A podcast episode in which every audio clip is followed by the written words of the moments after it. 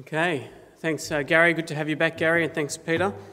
Uh, if you've got your Bibles there, please keep them open at 1 Samuel chapter 12. We're going to go through that again. And as I say each week, it's great to have uh, your, your, Bibles physically open there with you so you can follow along and make sure that I'm saying what the Bible is saying, and also just to keep familiar with um, you know, the words in the context of, of your own Bibles.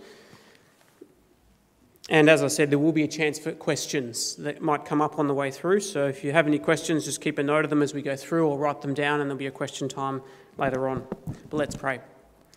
Heavenly Father, these words were written so long ago, 3,000 years ago, and yet they still speak to us um, because it is your Spirit who caused them to be written, and it's your Spirit that works in our hearts and minds. And we do ask that He will be at work in us today to help us to hear and to hear with the ears of faith and the faith that leads to obedience. And we pray these things in Jesus' name. Amen. What do you do when you are confronted by your own guilt? Uh, perhaps for something that you've done, or maybe something that you've not done that you should have. Maybe it's something that someone else has pointed out for you and brought to your attention, or just your own conscience has kind of made you aware of that. What do you do with that? Or perhaps better, what should you do with that? That's the question that we're looking at today, because today in this passage in 1 Samuel 12, the people of Israel are confronted by a recognition of their own wrongdoing. And it brings them to, I guess you could say, a fork in the road. They've got a decision to make. It, two futures are open to them. And what God says to them in that moment is what God also says to us and so we will do well to hear it. And let's get straight into it. The first section that we're looking at has a vindication and an accusation. That's in, the, in verses 1 to 13. And it begins and ends that section by describing the situation that the relationship between Israel and God are, is in at this point. That is, Israel have asked for a king because they weren't happy with the situation with God as their king, and so now they have one. And Samuel summarizes that for them in verse 1 and then again in verse 13. Let me read verse 1. Samuel said to all Israel, I have listened to everything you said to me and have set a king over you. Now you have a king as your leader. And then down in verse 13, he says again, Now here is the king you have chosen, the one you have asked for. See, the Lord has set a king over you. That's the situation that the relationship between Israel and God is in at this point, and it's not good. God has given them the king that they've asked for, but is also very clear that in asking for a king, they have rejected God as their king. And as we're reading this, it really sounds like the description of a broken relationship between God and Israel. And the verses in between, verses 1 and 13, tell us briefly how we got to that situation and whose fault it is. This is the vindication and the accusation. You see, the first vindication is in verses 2 to 5, and that's the vindication of Samuel the prophet. So, in those verses, Samuel asks the people, like we just had to read out, Samuel asks the people, Was I the problem? Was it my bad leadership or my corruption that has led to the breakdown in relationship between you and between God? Was Samuel corrupt? Was he lining his own pockets? Was he in it just for his own benefit? And Israel themselves give the answer as we had to say. No, they said. Let me read verse 4 again. You have not cheated us or oppressed us, they replied. You have not taken anything from anyone's hand. Samuel was not the problem. Next, in verse 6 to 11, is a vindication of God. Now, this time it's not so much a question as a statement that God has only been good and righteous in his actions towards Israel. And, and you see in verse 7, Samuel says, Now then, stand here because I'm going to confront you with evidence before the Lord as to all the righteous acts performed by the Lord for you and your ancestors. And then Samuel does just exactly that. He lays out before them their history, the history of the relationship between God and Israel, how God has continually protected and provided for them throughout their history, even though Israel kept forgetting and turning away from God. Every time they'd forget God and they'd turn away from Him and they'd get themselves into trouble, and then they'd cry out to God for help, and God came to their rescue again and again and again. That's their history. God has always been there for them. God was not the problem.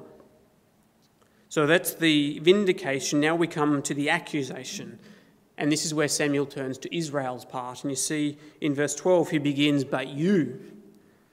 God has always been there for you, but at the first sign of trouble, he says, when they saw Nahash, king of the Ammonites, coming against them, they panicked. They didn't even cry out to God for help like their ancestors had. They said, We want a better solution. We want to be like the nations around us who are attacking us instead of having to rely on God to protect us. And so he says in verse 12, You said to me, No, we want a king to rule over us, even though the Lord your God was your king. And that's really, if you've been here over the past few weeks, that's what we've been hearing about in the past four chapters, really, of 1 Samuel. And so we return in verse 13 to the situation that Israel find themselves in. Samuel says, Now here is the king who you have chosen, the one you asked for. And it almost, as I said, does sound like a summary of the broken relationship. It almost sounds like a parting of the ways between God and Israel, as if God is now taking, handing over the, the rule of Israel to this new king that they've asked for and says, Here is the king that you've asked for.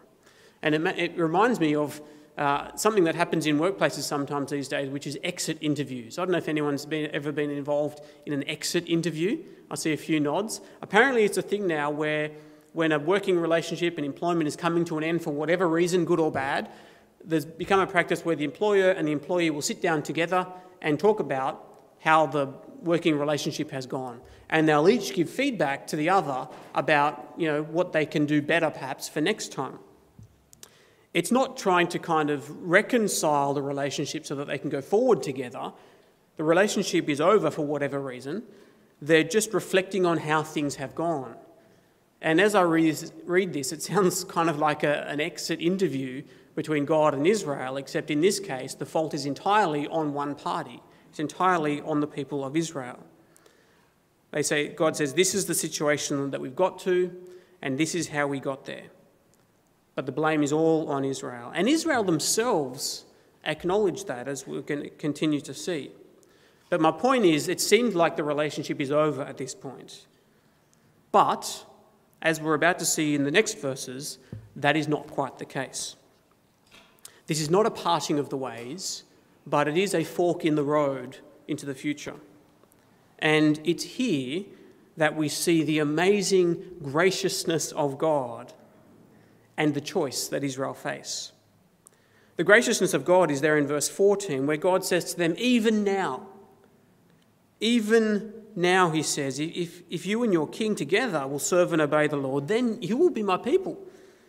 Yeah, God's heart is so big and his love for his people is so great that he is giving them the opportunity to continue to be his people from now on both them and their new king, who is the symbol of their rejection of him, he says, Together you can be my people. But Israel have a choice to make. They're standing at a fork in the road. Are they and their king going to follow the Lord from now on? Or are they going to turn against him? In which case, God will turn against them. That's the choice that they have, and it's remarkable that they even have that opportunity but it's still a choice that is before them.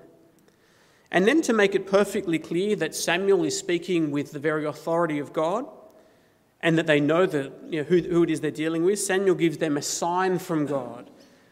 And that's the, the thunderstorm at, at harvest time. Apparently, it was, it was unheard of for a thunderstorm at harvest time. And so Samuel says that's what's going to happen. God is going to do this supernatural thing so that you know who it is that you're dealing with and that He genuinely is displeased with what you have done And that's exactly what happened. A thunderstorm comes, and we hear at the end of verse 18 all the people stood in awe of the Lord and of Samuel. And not just in awe, they're terrified. Did you see that? Israel are now confronted by the power of the one who they're dealing with. You know, they, they, they said that they couldn't trust God to save them, and now they're seeing that this is the one who has the power over thunder and lightning. And they're facing the terrifying realization that they have turned away from him. They've done wrong by him. And so they're terrified, and understandably so. And now I've called this next point Israel repent, but that's probably putting it a little bit too strongly. In verse 19 tells us that what Israel do is they acknowledge that what they've done is evil. They recognize their guilt, which is the first part, but that's not the whole thing of repenting. It's not quite the same. Repenting means then turning away from that, what they've acknowledged, changing direction, going the opposite way to where they have been going. That is, however badly they might feel about what they've done, however remorseful they might feel, however afraid they might be because of it, that's not quite the same as repenting. That bit is still to come, as we're going to see in a moment. And that kind of two part process reminds me of another situation a thousand years later and another crowd that were also being confronted with a wrong that they had done. It was the first time the Apostle Peter had preached to a crowd just weeks after Jesus had died and risen to life again, and Peter confronts them with evidence of their guilt. He says, You have killed the king that God sent to save you. That's pretty serious. And I love the words that describe how the people respond to that accusation.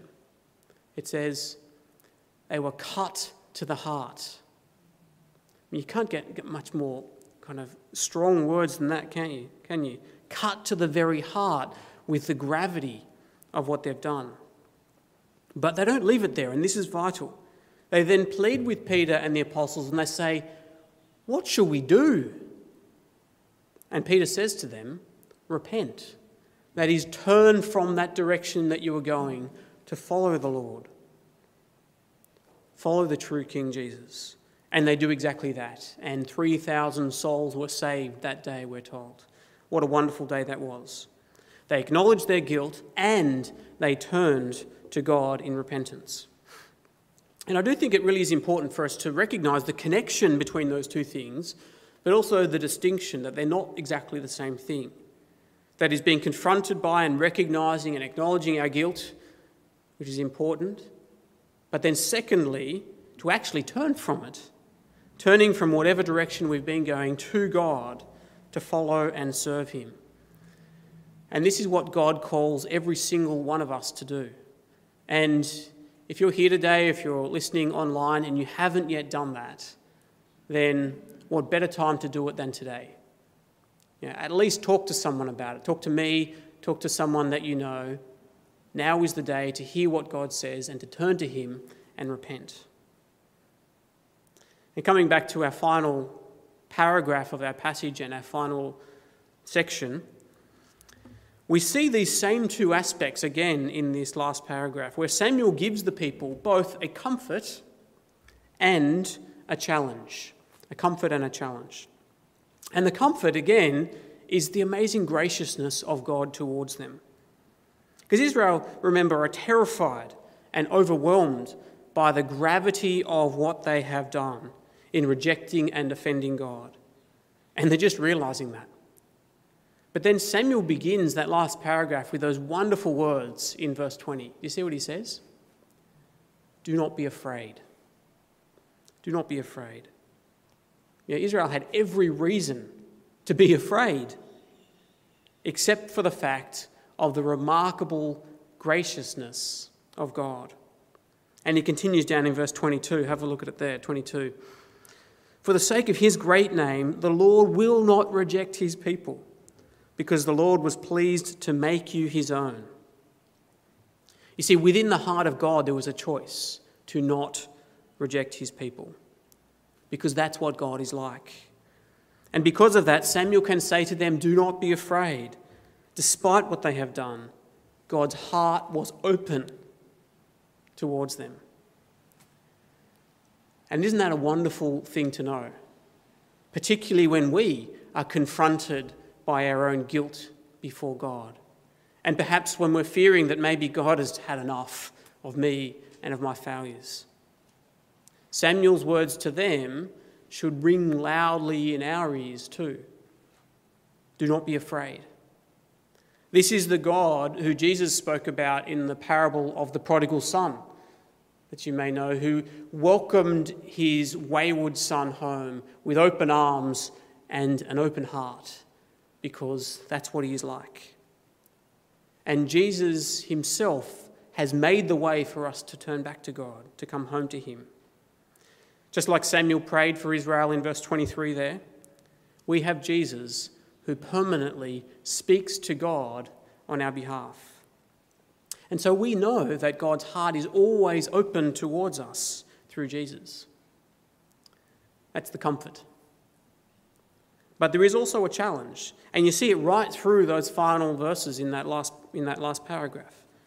So, verse 20 says, Do not be afraid, yet do not turn away from the Lord, but serve the Lord with all your heart. It's important to recognize our guilt before God and in doing that to know the grace of God in forgiveness. But at the same time, it is vital to turn to the Lord and to turn away from whatever it is that we've been confronted by. And Israel get that final challenge and warning in the last two verses. Look at verse 24 and 25 now. It says, verse 24, But be sure to fear the Lord and serve him faithfully with all your heart. Consider what great things he has done for you. Yet if you persist in doing evil, both you and your king will perish. Do you notice that in the very same breath, Samuel says, Do not be afraid, but do fear the Lord? It almost sounds like a, like a paradox, like an impossible contradiction. And, and some people try to talk about that contradiction by describing that second good fear of the Lord as being this kind of reverence and respect. And I think there's something helpful in that, but I think it's also bigger than that. I've got a friend who, who talks about this in terms of his diving with sharks. I don't know if anyone goes diving with sharks. My friend's a little bit crazy. Any crazy people here? Yeah, there's a few of us dive with sharks. He says to me that he knows the, the conditions and the equipment and the type of sharks and the type of behaviours that he needs to be aware of so that he can do that safely. And with all of that in mind, he says he doesn't need to be afraid. He can be confident that he is safe, even diving with those sharks. But at the same time, he has a healthy fear of them. He knows what they're capable of. He knows not to treat them lightly, not to mess with them or be careless with them. And those two go together for him. He can rightly enjoy it and be, and be comfortable and not afraid because he also has a healthy fear of them. And I think that kind of does go to the, the idea of having confidence to not be afraid before God and yet to still fear the Lord rightly. So that we do do what he says here, that we commit ourselves to serve the Lord faithfully with our whole heart and to not persist in doing evil. And this really is where repentance, what, we what we've been talking about a moment ago, is both the beginning of the Christian life and also the ongoing character, the everyday character of the Christian life. And it requires us to hold both the comfort and the challenge together.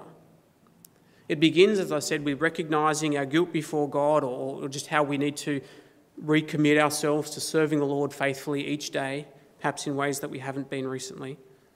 And sometimes we do need someone to point that out for us, and sometimes our conscience does that work on our hearts.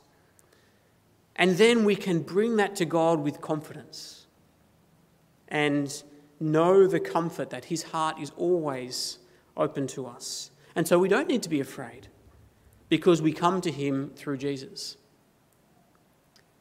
But we don't stop there because we also need to hear the challenge to turn away from whatever it is that we've been confronted by so that we do increasingly serve the Lord with all our heart.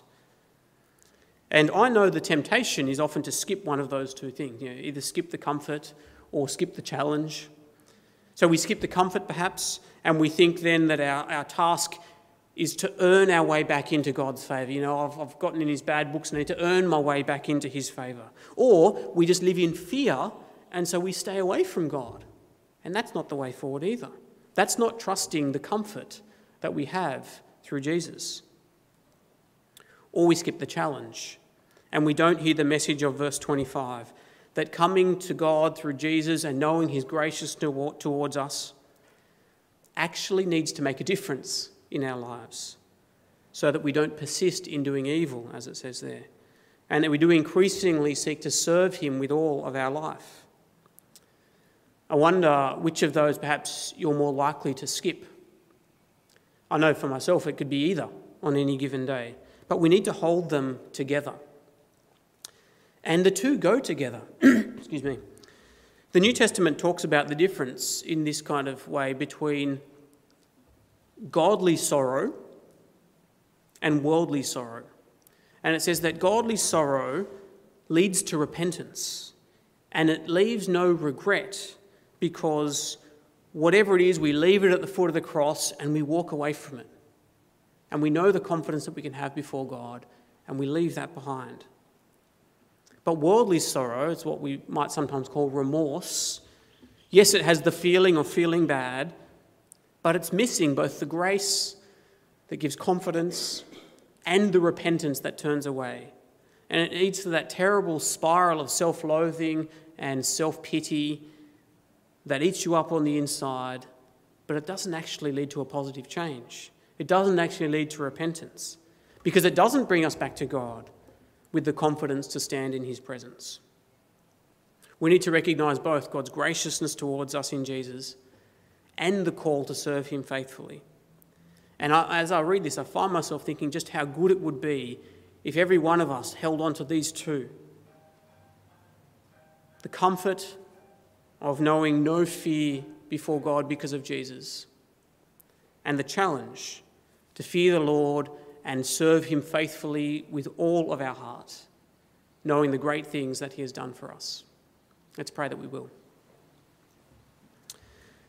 Heavenly Father, you do know our hearts and our minds even better than we know ourselves. Um, help us to know that we cannot hide things from you. And even more than that, Father, help us to know that we don't need to because of Jesus. But Father, we do ask that as we recognize the warm generosity of your heart towards us through Jesus and the confidence that gives us to you, that it will draw us towards you and away from whatever it is that we're confronted by in our lives. That we do seek to serve you with all of our heart. And we ask that as we do this, it will lead all the more to your honour and glory in our lives. And we pray these things in Jesus' name. Amen.